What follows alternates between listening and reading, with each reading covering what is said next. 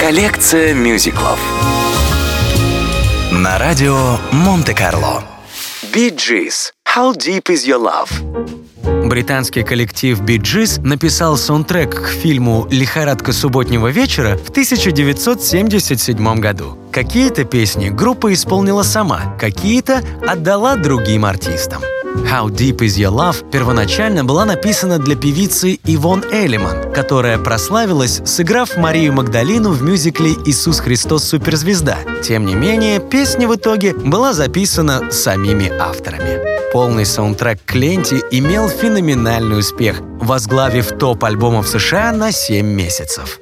Шесть композиций из него также занимали первые позиции песенных чартов Америки. Этот диск попал в Книгу рекордов Гиннесса как самый продаваемый саундтрек всех времен.